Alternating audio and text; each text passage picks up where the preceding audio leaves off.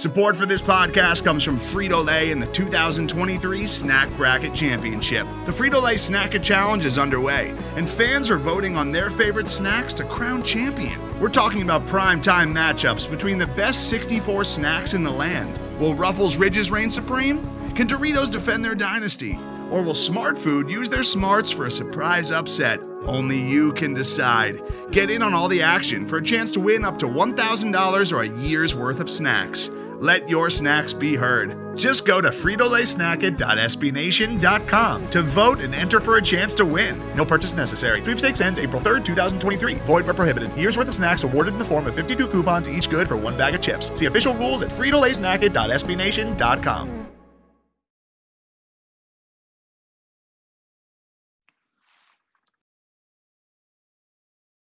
Hello, everybody, and welcome to another edition of the Only Podcast. I am your co-host Austin Smith, joined as always by your other co-host John Kirby.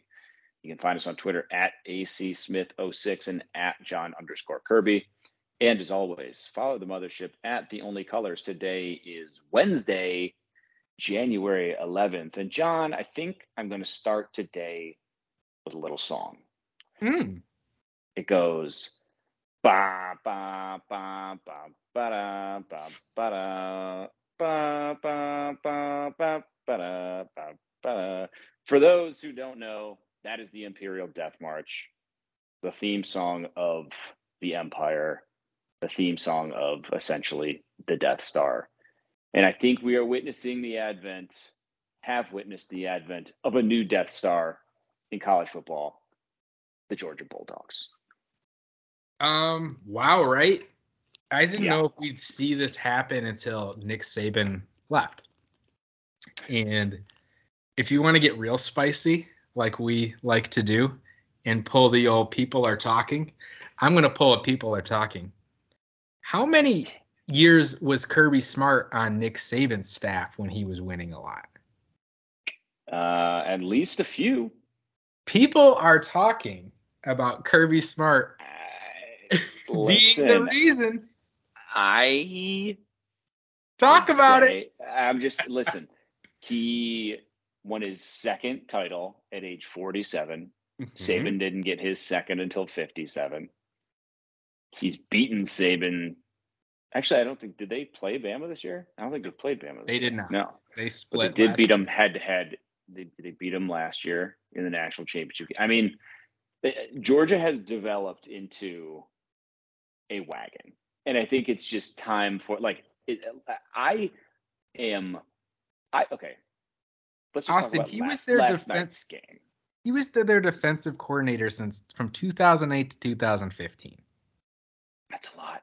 That's a long time, and that's when the think- defense was carrying them to win And all who- those championships. Yeah, because they had no quarterback, and who uh, and then they kept winning with his recruits for the next few years.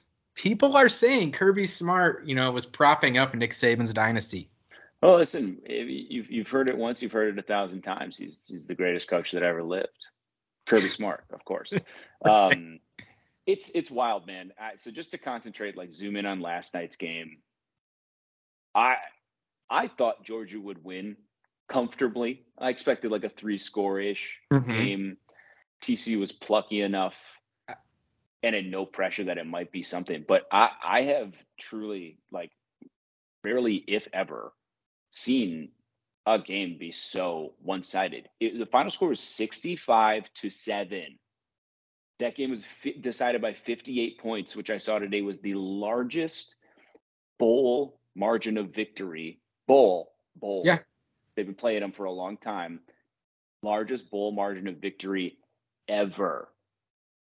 The national championship game.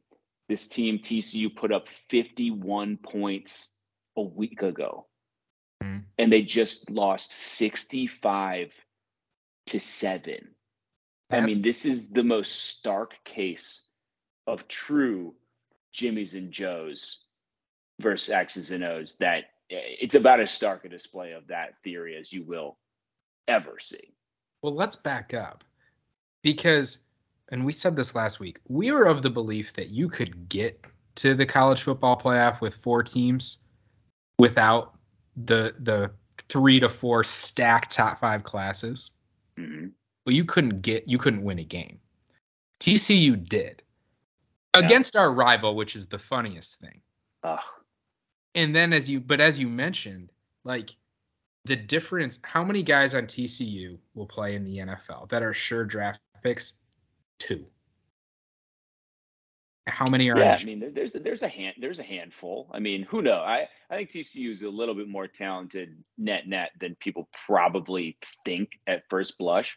But your point that you're I think you're about to make is extremely valid, and that's that Georgia will lose. I, I mean, Georgia will have multiple top. They'll have probably five first rounders this year. I didn't they set the record for first rounders last year with like eight or something stupid like that. I mean, this team is the amount of talent on this team is belligerent. It's you insane. you watched the second half where their second string was putting up better yards per play than their first string did and their first string was up like 49 to 7 or whatever like the backups were just as good and there was no drop off i was just we knew it but then sometimes you see it and like our boy brock bowers just oh my god. looks different. The only person that looks out of place on that entire team outside of Ladd McConkey is Stetson Bennett. And to your point about the death Right. the death march, the reason you're saying that is they actually get a real quarterback. like I mean, they brought in. I mean, the kid that came in and played Carson Beck, I believe, was like a high four-star recruit. I think the most stark example that I saw last night was when Branson Robinson came in. Their, I think, their fourth running back uh, came in, ran seven carries, 42 yards, and two touchdowns. Yeah, that kid is literally behind Kenny McIntosh, Kendall Milton, and Dawan Edwards uh, on the depth chart. He was a, a true freshman in last year's class was the number 62 overall recruit the number four running back in the entire class and the number one recruit in the state of mississippi. Like that's fourth string. That's the fourth string running back that you're talking about. So when you talk about depth and you talk about stacking classes and the absurdity of talent that can Yeah. be accumulated on a college roster this is what we're talking about. And truly truly truly truly there are and we've said this before too. There are really three teams in all of college football that have this right now. There are some that are in the in sniffing distance, shouting distance, but it is Alabama. As much as people want to say they're dead and buried, they're not. They're still ridiculously stacked. Georgia, who is seemingly somehow ascending despite losing all of this first round talent the last two years, and Ohio State. Yep. And I think you could look at it now and say, I mean, I mean, you what you just saw from Georgia is who they are, and what you saw from Ohio State is probably who people thought they should be the whole year, and it really Yep. makes the loss to Michigan all the much more inexplicable. Yep. Uh, uh, and it'll be interesting. I mean, each one of those programs has its own very unique set of like transitional things that are happening this year. I don't think any of the three that I just mentioned, none of them are returning their quarterbacks. Um, and a lot of them are losing other stars. I mean, Bama's losing Willie Anderson. I know there's many, many uh, among many other players. Jahmyr Gibbs. Ohio State's losing a ton of dudes. C.J. Stroud, chief among them. Paris Johnson, their offensive tackle, is probably going to go in the top 15. And Yeah. Georgia, Jalen Carter, Kelee Ringo. uh, I mean, Broderick Jones, the offensive tackle, Darnell Washington, the tight end. There are there are tons of defensive dudes for them. Are all uh, going to be gone after this year. But it is a it is a different level of talent. And like questioning any of those three programs year in and year out is is just silly because they have the ability to do what we saw Georgia do to some degree last night. It's just just bonkers. And it made me rethink our thing that we talked Everything. about. It made me rethink what we talked about last week when we were saying how Penn State might be the favorite in in the Big Ten. They are one of those teams that's in shouting distance, I think, of Ohio State from a talent perspective, but it's Ohio State until it's not. And I mean, I guess right now it's not. And right now It's it's, not, Michigan. man. But you know, I, I- I'll still default to them every single year. And I think that's maybe what Georgia's done. That is so paradigm shifting and something neither of us saw Yeah. coming was it is now Georgia until it's not. It's Yeah. not Bama until it's not anymore. It's it's Georgia now. And the weird part is that they didn't have to like. I mean, obviously they beat Bama for the national championship, but I don't even know if that was the turning point. You know, there wasn't like this one game where it all changed. No. I mean, unless you think that was it, because I mean, this year I think we all thought it would be a rematch, and Alabama really just kind of pulled an Ohio State and underperformed. Like you have Yeah. the best quarterback in the country, round one, pick one. You have Will Anderson. You know what I mean? Like, there's no reason that gr- we talked about them being one of the best Alabama teams talent wise ever.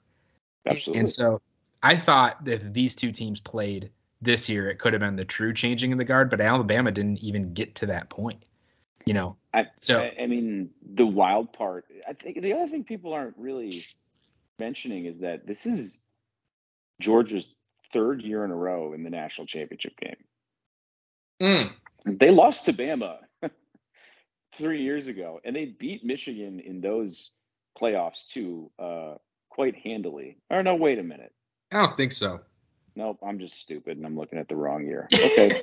this is two episodes in a row now where I'm an idiot. I th- I see, you know, I can't do these years. You're doing great. I was looking at 2021. It's years I struggle with. don't worry about it. Um, either way, numbers. they're probably going to make it again next year, and nothing else is going to matter. And now we have the uh, whole new Death Star. Do you, So do you the SEC is going to be fun. I can't. and We'll wrap up, but what I can't get my head around it being an undeniably their national championship to lose, and they don't have. They have a quarterback who will be making his first start ever. Today's episode is brought to you by Cars.com. With over 2 million vehicles and 50,000 more added every day, Cars.com will match you with the perfect car for you, your budget, your life, your style. And if you're ready to say goodbye to your current car, Cars.com will get you an instant offer to cash it in. Just start by entering your license plate and get matched with a local dealer who will write you the check. So whether you're looking to buy or sell, just go to cars.com. It's magical. That doesn't happen. Yeah, it's it's bonkers. It's absolutely bonkers, and it, and that's what I'm saying. And like you said, we'll wrap up. But we are transitioning into the Jalen Hurts to uh, Bryce Young version of Georgia, and it took them two years to get to. And in those two years, they won two national championships, whereas it took Bama much longer to turn that corner. Uh, and yeah, there's one man that's in the middle of all of it, and that's Kirby Smart. So he's looking pretty darn good right now. You don't have to beat Georgia, you know, every time in the playoffs. You might not even have to play them in the playoffs. You expand the the playoff, and hmm there's opportunities for them and Bama and Ohio State to lose before you have to play them. It's unlikely, but it's possible. We just watched TCU beat Michigan. We never Yeah. thought it happened. It did. So it's um it's possible. So I guess that's kind of what I am hanging on to here as we transition to talk about Michigan State and where they sit at the end of the year. You know, the recruiting has been good. It needs to be great. It has to be better than great. And then we need uh, some good coaching.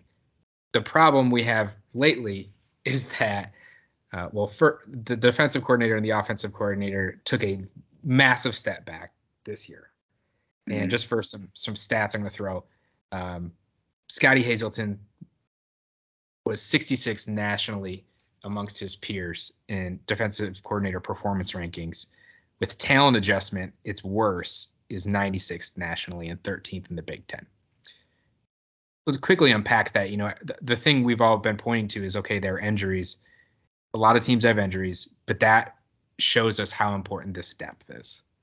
It's just, it all Yeah. fell apart. It fell apart. It was average, you know, or even when the talent was there, it completely fell apart when it didn't. So the reinforcements are coming. But any thoughts on that one? No, I mean it's not shocking. Um, I think the talent adjusted number is maybe more damning than anything else because it accounts for, you know, the level of talent he's working with, and he's still second to worst in the Big Ten. Um, like you said, there's definitely talent on its way, but that can only help, you know, I think so much. Case in point to me is is a team like USC that mm-hmm. is loaded defensively, and we ran through all of Alex Grinch's numbers last week. So it only does so much. So I'd like to think that there's a middle ground we can find here.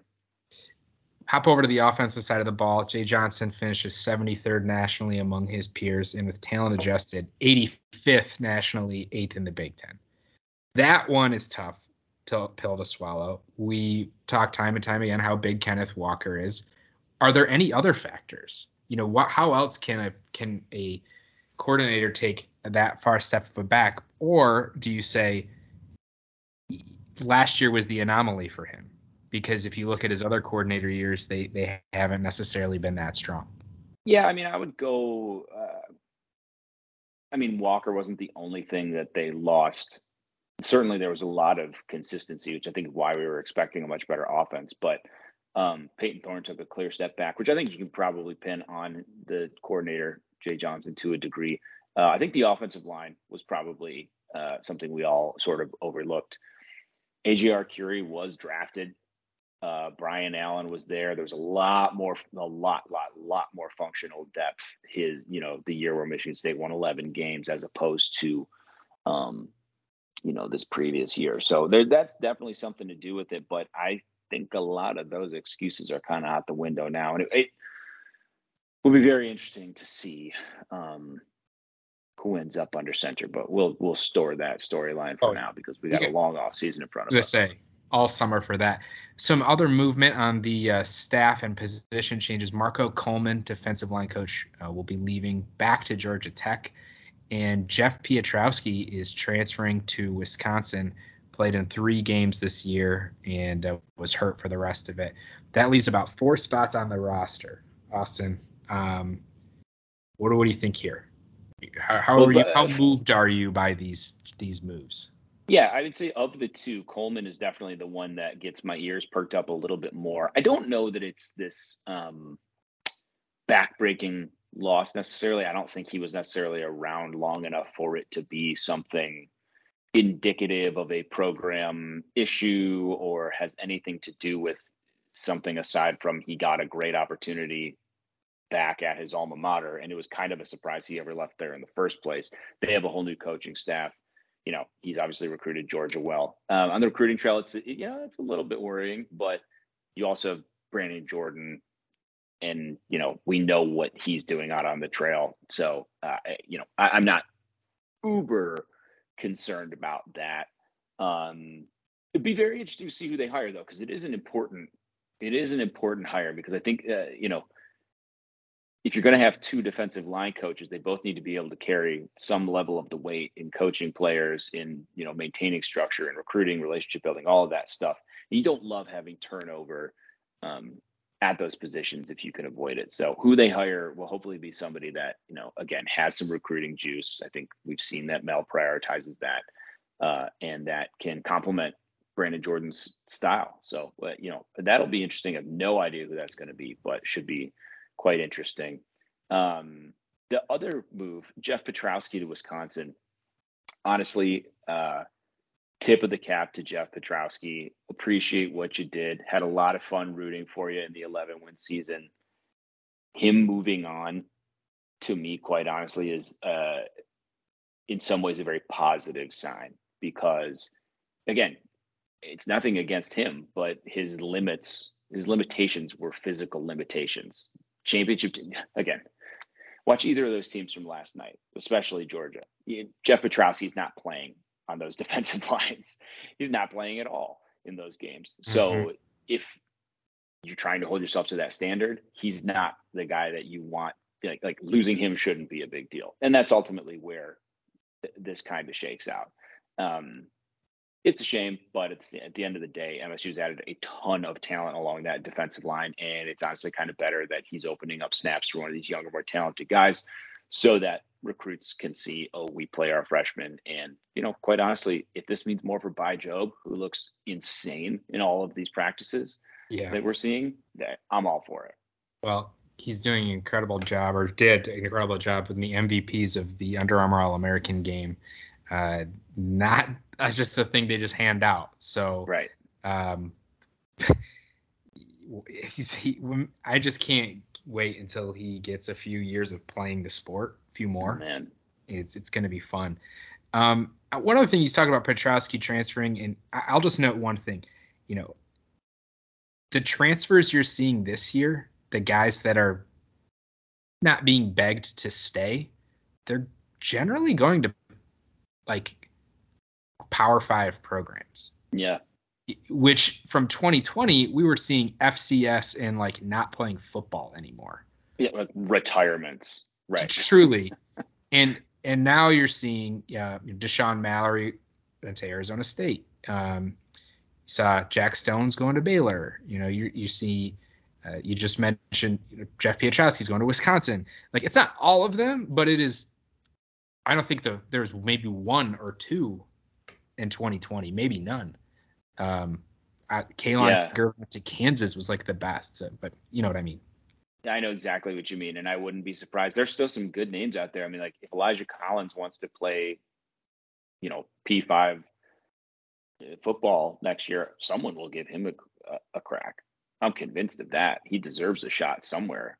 Um, I think there's some other names out there that could, like Jeremy Bernard. Jeremy Bernard transferred back to There you go. Washington. So Yeah, right. yeah, there's plenty of good players that, um, like you said, I do think that's in a backwards way kind of a sign of health and a sign of Yeah. just the overall the overall level of talent on the roster is rising, and you're getting to a point now, and I think this is something that'll be very interesting this fall, and a huge talking point is like, I think this roster is in pretty damn good shape overall going into this season. The question is, are you going to get quarterback play that's going to erase some of the mistakes that get made, which they simply did not do last year. And quite honestly, they would have been a two. I, I think a, a a better quarterback wins them at least two of the games that they lost. Mhm. And are you going to be able to sustain injuries better moving forward? Like I think some of that that floor for the program should certainly have risen, even though it's a whopper of a schedule. Um, that's kind of where we're getting to as a program, though. It's like we should be in those. They should be good enough to survive. A lot of Yeah. the things this year's roster is not good enough to survive. final AP top 25 comes out, and Michigan State played four of the top eight teams, Mhm. and we'll play them again next year. So, I mean, part of me is like, being in such a hard division, it it forces the hand to, to get to that level.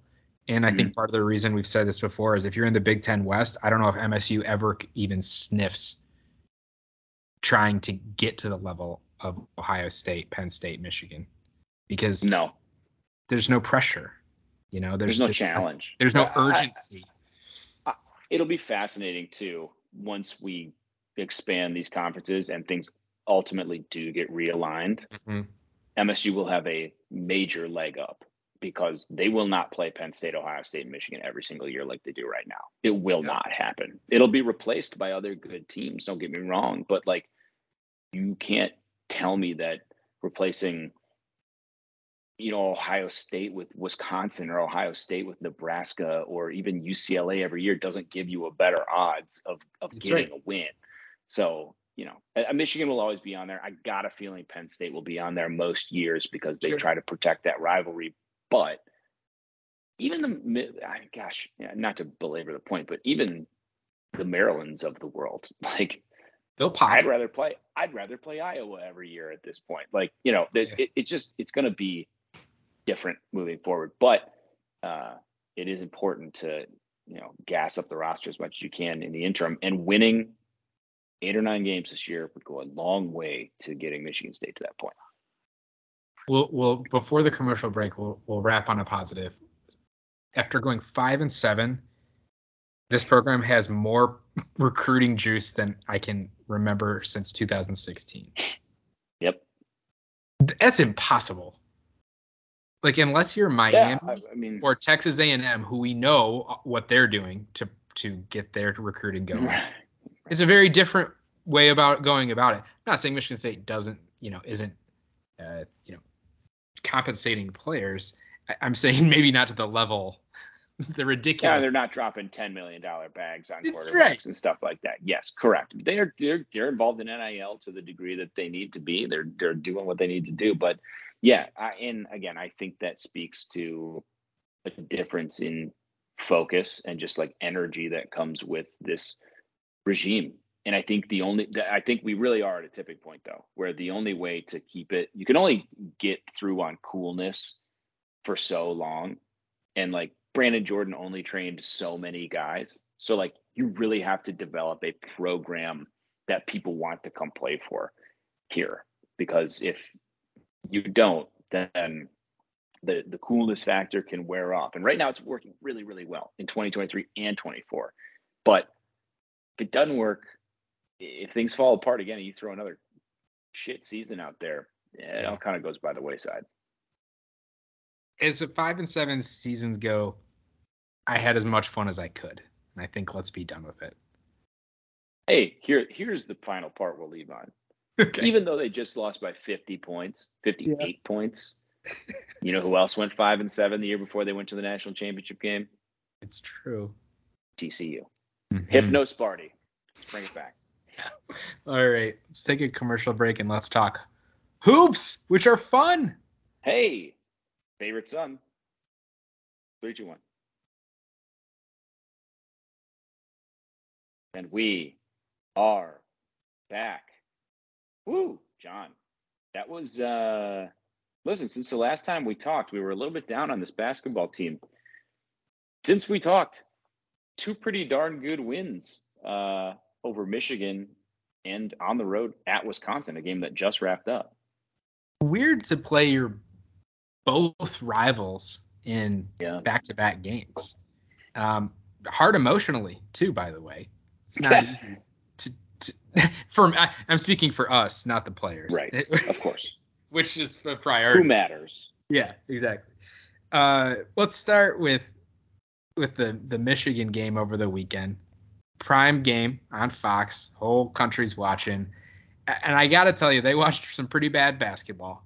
Some um, terrible, it terrible wasn't good. basketball. It wasn't quite like maybe the cathartic release Michigan State fans were hoping for, but at the end of the day, beating Michigan at home in a game that never felt in doubt of who is the better team Right.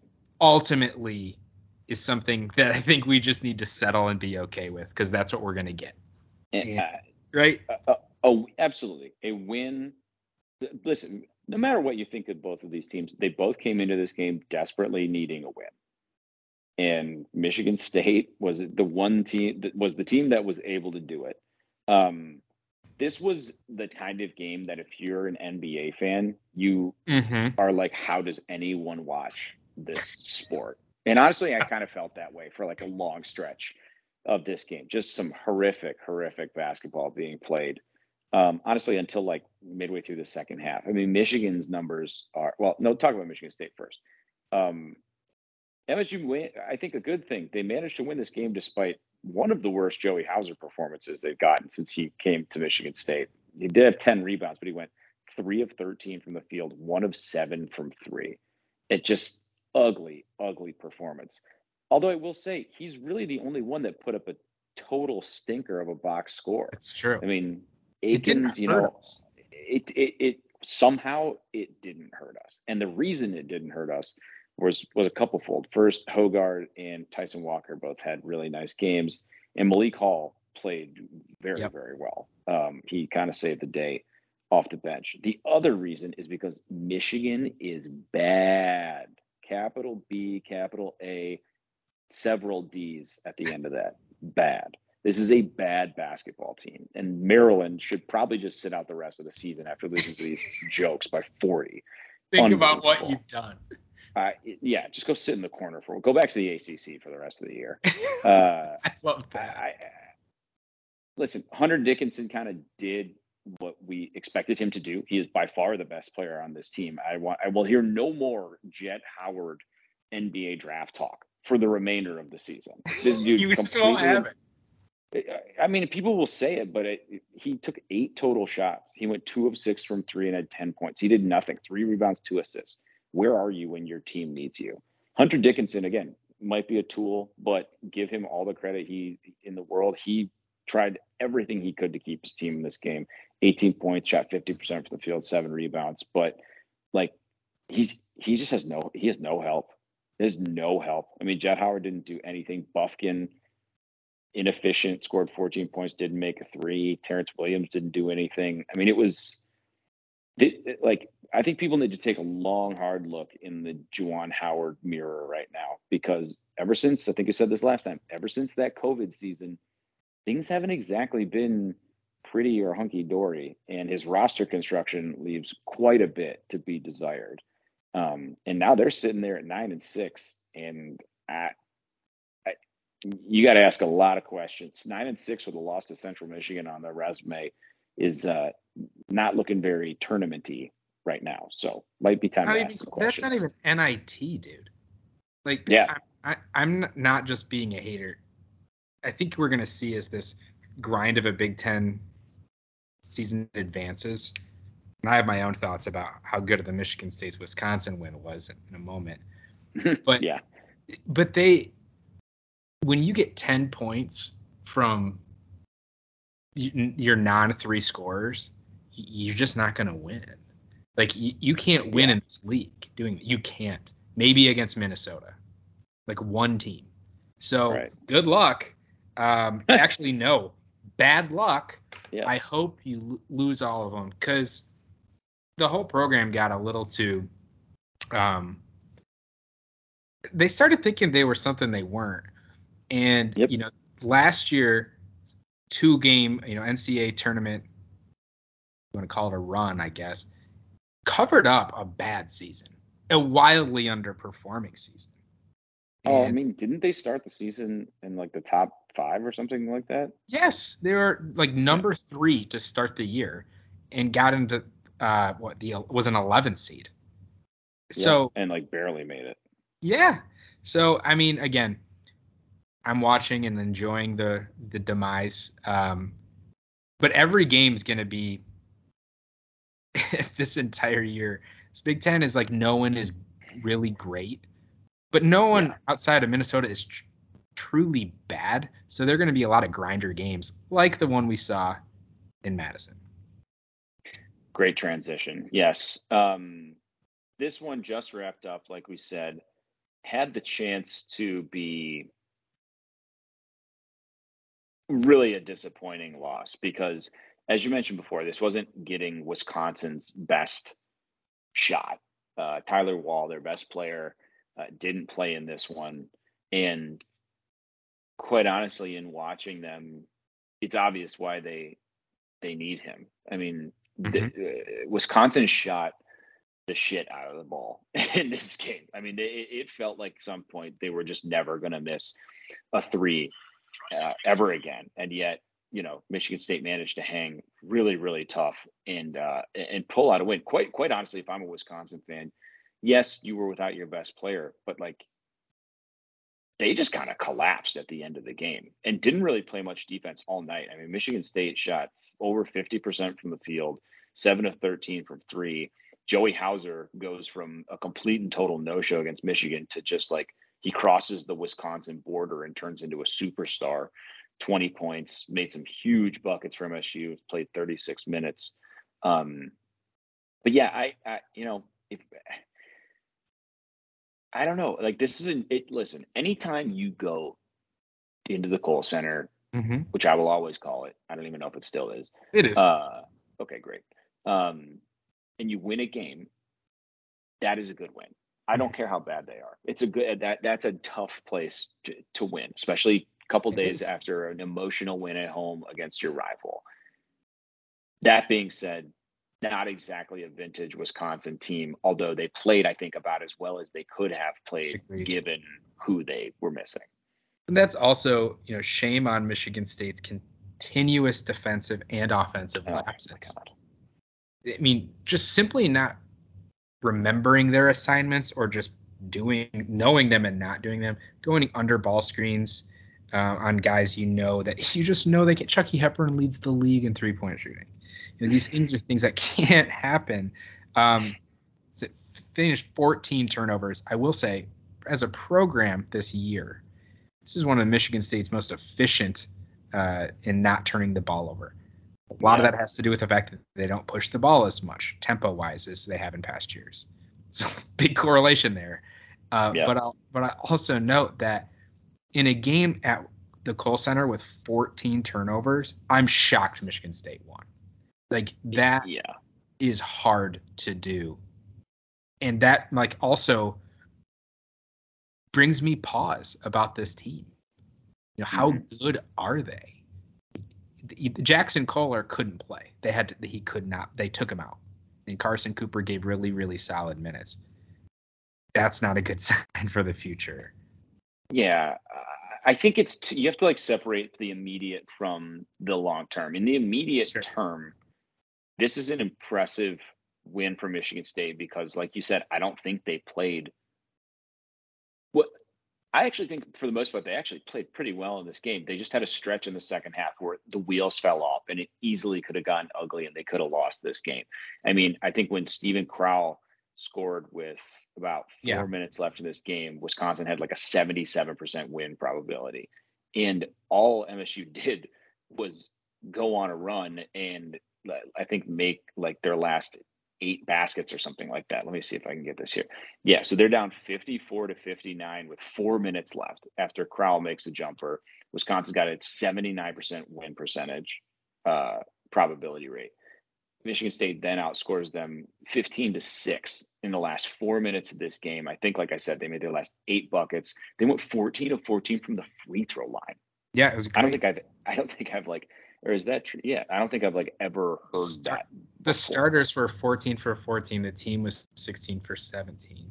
I mean, it's pretty tough. That's amazing in, in huge like clutch moments. So you know, honestly, eh, between that and the way that they closed out Michigan last I know last weekend, it's some mental fortitude that's we're just hard parent. We're being hard parents.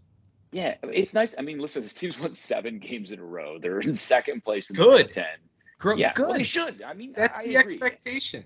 Right, and I think that's where you have to separate the immediate from the longer term. And like I, I, think one one of the things that stood out in this game that frustrated me to no end, and I know we've said it before, was what you mentioned with Jaxon Kohler. He was not playable against.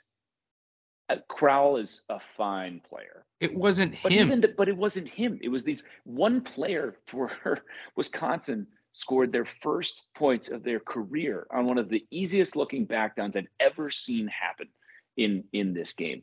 Joey Brunk all over uh, again. oh my god! Do you remember it's, Joey it's just, Brunk last year? Of course, I remember Joey Brunk. And yeah, I'd rather not. But the, yes, it he is no different now. Tell me the difference between Thomas Kithier and Jaxon Kohler. Seriously, there's no difference in these two players. They don't bring anything special to the floor that neither of them could defend. Neither of them can shoot. I just I'm not enthused by it. And it's and that's okay. Like in a vacuum, having a true freshman, having a true freshman that can't really contribute in the front court, and you think you know in the future has the skills to develop into a contributor, that's okay to have on the roster. That's not mm-hmm. okay to have as your main backup big when you don't use all your scholarships. That to me is like borderline malpractice from from Tom Izzo and his staff. And again, like he'll say what he wants to say, where you know he he wants guys to earn it and he doesn't want to participate in this, that, and the other thing, and that's fine. But then you're placing limits on your team for no good reason because in reality what he should have done is try to go out and find somebody to compete with Mady Sissoko for the starting role. And then either Mady earns it, which he very well could have done, or he becomes the backup, which he would be excellently suited for. In either way, you've created depth, you've given yourself something from that five position. But right now, you, you don't have anything offensively, at least, from that position. And if your main guy gets hurt, get not, eh, God forbid he gets hurt, but if he gets in foul trouble, even, yeah, you are screwed. Carson Cooper saved the day, man. Some, I, I, have to give him credit. I thought he defended extremely well. Had a couple of really tough foul calls fouls called against him, but like that guy shouldn't be there. He's, he's so miscast, and like that's what's ultimately going to come back to bite this team when they really have to play. You know, if Tyler Wahl is playing, I I don't know if this game is being uh, if this game ends the same because he probably would have just run through whichever big was guarding him. So I don't know. There's some st- I, I still have my long term, very sincere reservations about this team. But I also look at it today and I'm like, those are two really nice wins that they are going to end up really needing at the They end of this 'em. season. They need them. They need everyone they can get. And a road win at a ranked Wisconsin, no matter whether who's hurt, is a is a nice win to get. 12 and 4, 3 and 1 in the conference. And by the way, the one loss now is Northwestern, who's also 3 and 1 in the conference. Right. Doesn't look quite so bad anymore. The, yeah, we're we're talking out of both sides of our mouth, but I think that is Absolutely. a, a, a part of it is because this is such a weird, not only year in the Big Ten, but in the country. There, there's Yeah. if your favorites are Houston, Tennessee, and Connecticut, I'm unmoved. Like Things are weird. it's so, but you're right about needing these wins because you can look at the resume to date and you can look at the record and say, okay, well, they're what 11 and 4 now or 12 and 4, 11 and 4. 12 and 4. 12 and 4. Who's their best win? At Penn State. Is Penn State going to make the tournament this year? Can any can you honestly guarantee that? I can't. And I'm you play the schedule, right? But that Kentucky win, buddy, uh Coach Cal might quit in the middle of the year. That's the best win. It's Yeesh. not anymore. So Yeah, it's it's but it isn't it kind of funny though. Like coming into this year, we looked at the schedule and we're like, Jesus Christ, like this is this is what are we doing here? Oh my Yeah. God!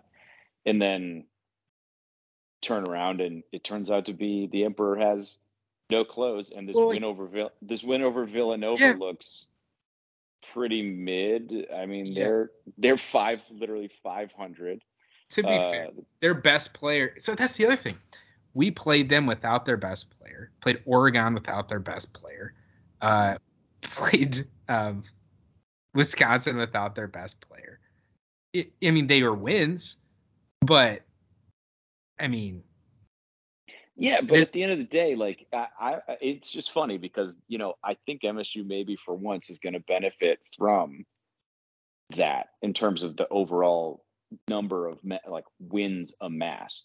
You know, like oh sure, i- in that it- feels like every other year we're like, well, the wins are really good, but we only had 19 of them. You know, and I, Yeah. I, I'm I'm Yeah. happy to be on the other side of that equation potentially.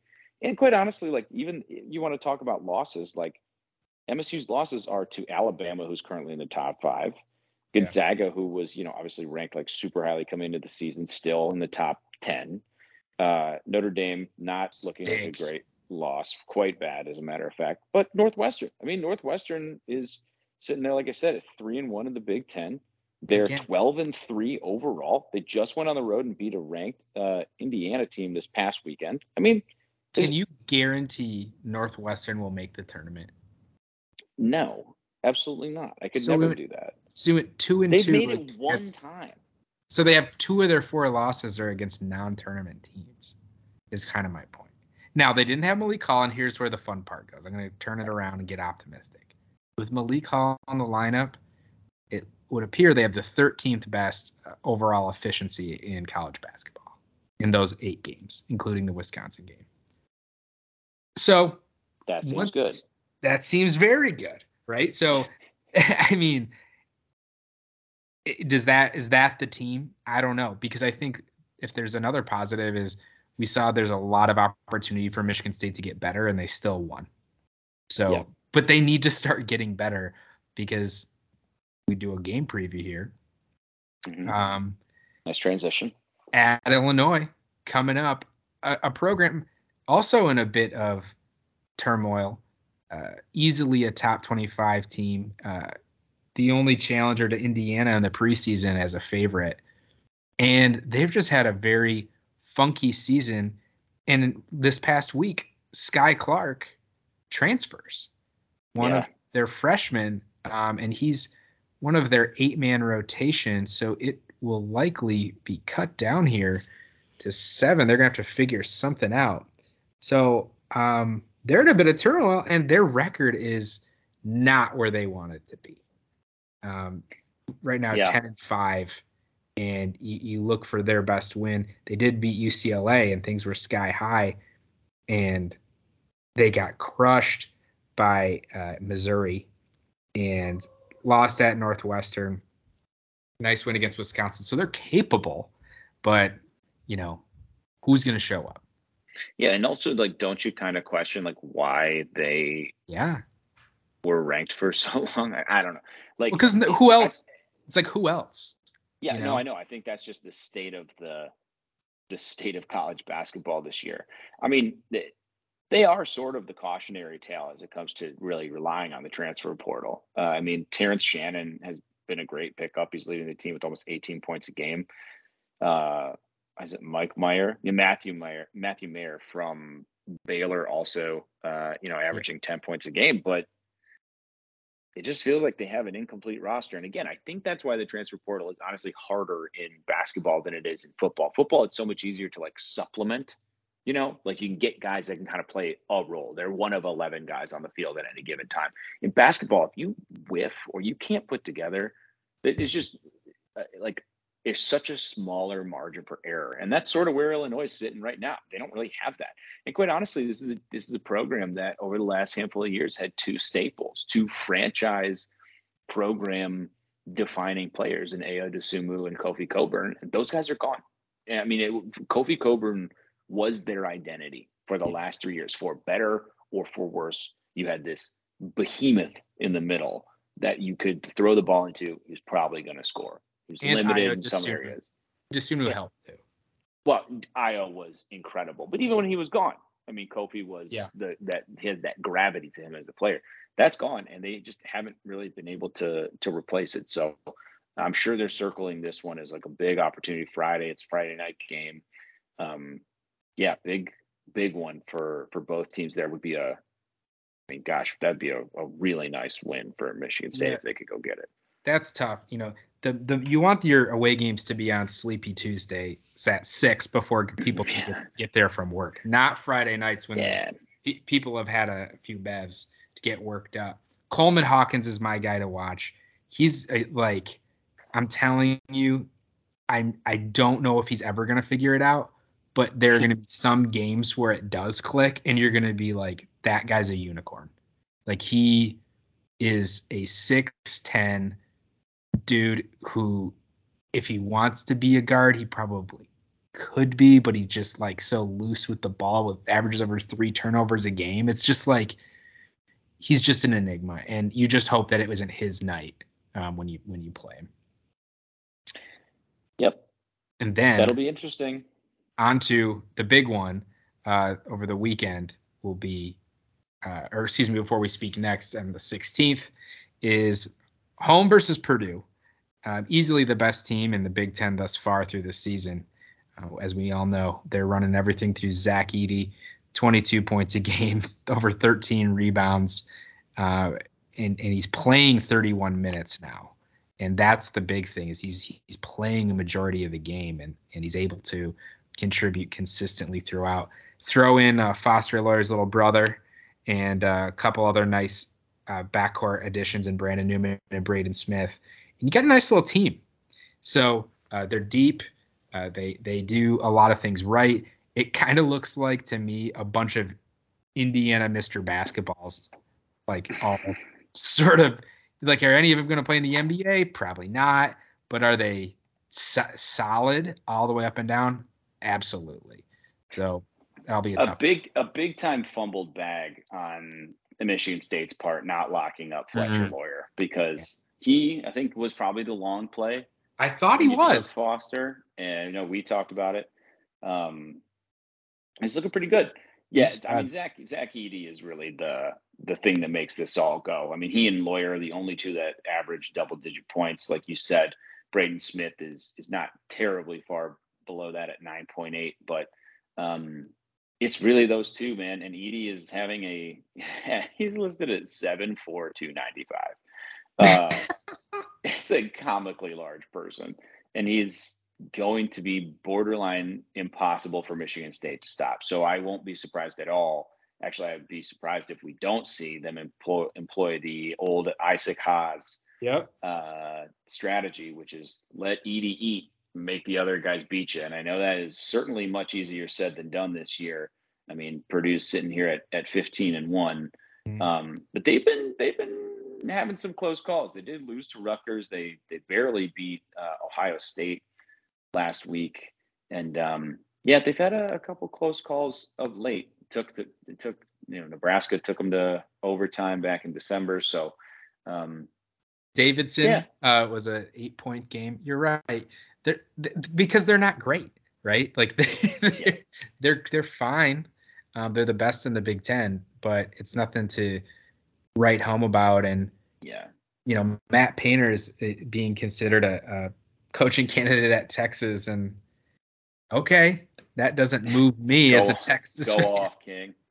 Go off, King. Get paid, I bud. think it's indicative of the state of college basketball that they are a top three team. I think is is fair to say, and quite honestly, I don't expect them to to stay there. Um, I think they've got some really nice teams that are right behind them that ultimately will end up passing them up. But that being said, Zach Edey, hell of a player, and uh, you know you got to you got to stop him if you're going to stop anything. I think it'll be a wild one. Monday, uh, no classes, 1:30 p.m. game. I think Breslin's going to be just to the tens. So Yeah, turn it up to weird. 11. I think it will. Um, curious. It's a lot to ask MSU to keep the streak going. Another incredible environment, as we talked about at Illinois, but um, uh, these wins, every one of them matters. So the Wisconsin game had to have it. The Michigan home game had to have it. Uh, they they did the right thing, got through, and now you hold on, and it's literally going to be game by game because um, I think Michigan State is definitely on the right side of the bubble right now, Yeah. but there's just not like the the room for error um, No. that you normally would have with the 12 and 4 team. Michigan it's going to be a very weird bubble this year. So I agree. The more of these wins they can kind of stack up early, you get to that kind of magic number of of 20 20 and, wins. uh, yeah, Yeah. that's that's what you're looking for. So if you're looking for a, a thing to hang your hat on, it is that 20 wins. Think about it this way. They have 9, 10, 11, 12, 13, 14, 15 games left to get eight wins if you really want to look at it that way. So Well, the more you can get out of the way early, you know, greater your margin for error down the stretch. well, they can go 19 and 12 and get that 20th in the Big Ten tournament too. So Good point. Good It's- point. there for the taking. All right, one game at a time, but all we, we have to look forward because this is it. Um, the basketball sun is is the only one in the room for the you know for the foreseeable future, unless some big things happen uh, in the recruiting trail. But um, strap in. These are the cold, dark nights, and we got to grind through the Big Ten season. Can't wait, John. Can't wait. Nights like tonight, though, make it a little bit more exciting. So, that's true. um, all right, guys. As always, thanks for sticking with us. For John, this has been Austin, and we'll catch you next time.